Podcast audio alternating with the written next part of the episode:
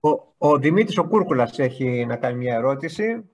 Ε, και, ε, Δημήτρη. Λοιπόν, ε, όχι, ε, έλεγα ότι ε, νομίζω ότι η απογοήτευση της κυρίας Τριανταφύλου, η απεσιοδοξία της μάλλον, σε σχέση με το βέλο της Ευρώπης, ίσως στηρίζεται σε μια λανθασμένη αντίληψη περί Ευρώπης. Η Ευρώπη ποτέ δεν ισχυρίστηκε ότι υποκαθιστά τις εθνικές ταυτότητες και τα έθνη. Η Ευρώπη δεν ήρθε για να καταργήσει τα έθνη. Ε, ήρθε για να τα συνενώσει, για να τους, τα βοηθήσει να συνεργαστούν. Η Ευρώπη δεν είναι οι Ηνωμένες Πολιτείες των Ηνωμένων Πολιτειών, ε, ώστε να έχουν ένα δικό τους, να είναι χορευτήρια του δικούς τους πολιτισμού. Άρα, οι λόγοι τους οποίους επικαλέστηκε για την ε, απεσιοδοξία της ως προς το μέλλον της Ευρώπης, νομίζω ότι δεν ευσταθούν. Και νομίζω ότι αν κανείς δει, ανέφερε το παράδειγμα ας πούμε της σημαίας ε, που έβαλε ο Μακρό. Πριν από μερικά χρόνια δεν υπήρχε καν σημαία. Και πριν από μερικά χρόνια δεν θα διανοείται κανείς να βάλει τη σημαία στο Σανζελιζέ. Το ότι μπήκε η σημαία στο Σανζελιζέ έστω και για 10 λεπτά είναι πρόοδος για την Ευρώπη, πιστεύω. Άρα νομίζω ότι πρέπει να είμαστε ρεαλιστές και να προσπαθούμε να κρίνουμε την πρόοδο ή τη μη πρόοδο της Ευρώπης σε σχέση με, με αυτό που πράγματι είναι και όχι με κάποιες ιδέες ε, οι οποίες δεν έχουν... Δηλαδή η Ευρώπη είναι, δεν είναι οι Ηνωμένες Πολιτείες της Αμερικής. Αυτό θέλω να πω.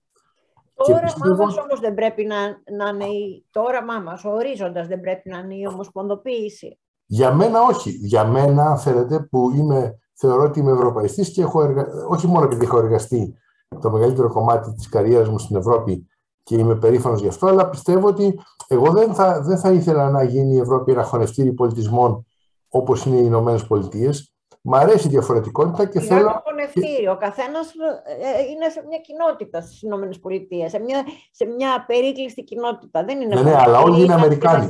είναι πρώτα Αμερικάνοι και μερικά ό,τι άλλο. Ενώ ε, πάει αυτό πια. Στην Ευρώπη είσαι πρώτα Έλληνας, πρώτα Γάλλος, είσαι και Ευρωπαίος. Μετά, σε δεύτερη φάση, υπάρχει η γλωσσική διαφοροποίηση, η οποία είναι εξαιρετικά σημαντική και ιστορική. Άρα δεν πρέπει να, είμαστε, να μιμούμεθα ή να προσπαθούμε να μιμηθούμε. Μπορούμε να συνεργαστούμε και το δείξαμε μέχρι τώρα. Τα 60 χρόνια της Ευρώπης έχουν δείξει ότι μπορούμε να συνεργαστούμε με εξαιρετικά θετικά αποτελέσματα σε πάρα πολλούς τομείς, μερικούς από τους οποίους που είναι πολύ δύσκολοι, ε, όπως είναι ο τομέας του, της εκπαίδευσης, όπως είναι ο τομέας τη της βίζας, το, το, της διακίνησης, χωρίς ε, να ισοπεδώσουμε τους πολιτισμούς. Ίσα ίσα, εγώ πιστεύω ότι οι αδύναμοι πολιτισμοί και οι αδύναμες γλώσσες, αν θέλετε, και οι αδύναμες κουλτούρες ενισχύονται μέσα από την Ευρώπη και γι' αυτό και ως Έλληνας είμαι φανατικός φιλοευρωπαίος. Ε, άρα πιστεύω ότι πολλές φορές η απογοήτευσή μας πηγάζει από κάποιες ε, ε, στόχους οι οποίοι δεν είναι ρεαλιστικοί. Εγώ πιστεύω ότι η Ευρώπη... Εντάξει, αυτό το δέχομαι που λέτε, αλλά υπάρχει σίγουρα ε, ένα ρεύμα αντιευρωπαϊκό και ένα ρεύμα αδιαφορίας, ίσως αυτό να είναι και το πιο μεγάλο, εναντίον της Ευρώπης, που δεν το περιμέναμε. Εγώ τουλάχιστον δεν το περίμενα. Πάντα υπήρχε, αλλά υπάρχει ακόμα. Κυρία Τριανταφύλου, η Ευρώπη πράγματι, έχετε δίκιο, ήταν ένα σχέδιο των ελίτ. Αλλά η Ευρώπη ποτέ δεν ήταν τόσο δημοφιλής και αυτό το αποδεικνύουν όλα τα ευρωβαρόμετρα. Τα τελευταία 20 χρόνια η Ευρώπη ποτέ δεν ήταν τόσο δημοφιλής όσο είναι τώρα. Και ιδίως μετά την κρίση του κορονοϊού, όπου όλοι και τελευταία και οι πιο αντιευρωπαίοι, ακόμα και ο ΣΥΡΙΖΑ κατάλαβε ότι χρειάζεται ευρωπαϊκή συνεργασία, η Ευρώπη σήμερα ε, σε επίπεδο κοινής γνώμης θριαμβεύει. Άρα θέλω να πω ότι ε, δεν πρέπει, υπάρχει αυτή η τάση να συνέχεια να λέμε ότι η Ευρώπη δεν πάει καλά, δεν είναι αυτό. Δεν ισχύει αυτό κύριε Τριανταφύλλου. Άμα δείτε η Ευρώπη ποτέ δεν ήταν, δεν ξεσήκωνε, δεν ήταν επανάσταση η Ευρώπη, δεν ήταν ούτε επανάσταση γαλλική ούτε επανάσταση ρωσική. Πάντα ήταν μια... Δεν έχετε δίκιο, με καθησυχάζετε τώρα. Μα σας λέω ότι δυστυχώς παρασυρώμαστε και ξέρω ότι εσείς ε, δεν. Μερικοί το κάνουν επειδή είναι αντίθετη στην ιδέα της δυτικής δημοκρατίας. Και επειδή η Ευρώπη Και ακριβώς... Εγώ το, κάνω από το, από Το ξέρω πολύ αντίθετο καλά γιατί το αντίθετο. κάνει.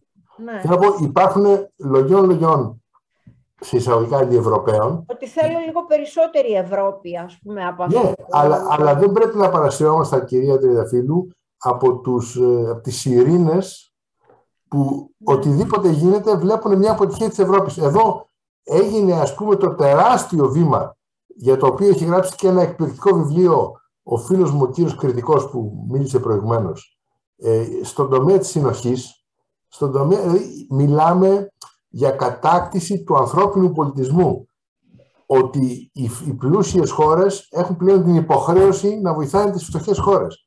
Αυτό δεν είναι απλό πράγμα. Και αυτό να είναι υποχρέωση συνταγματικά κατοχυρωμένη.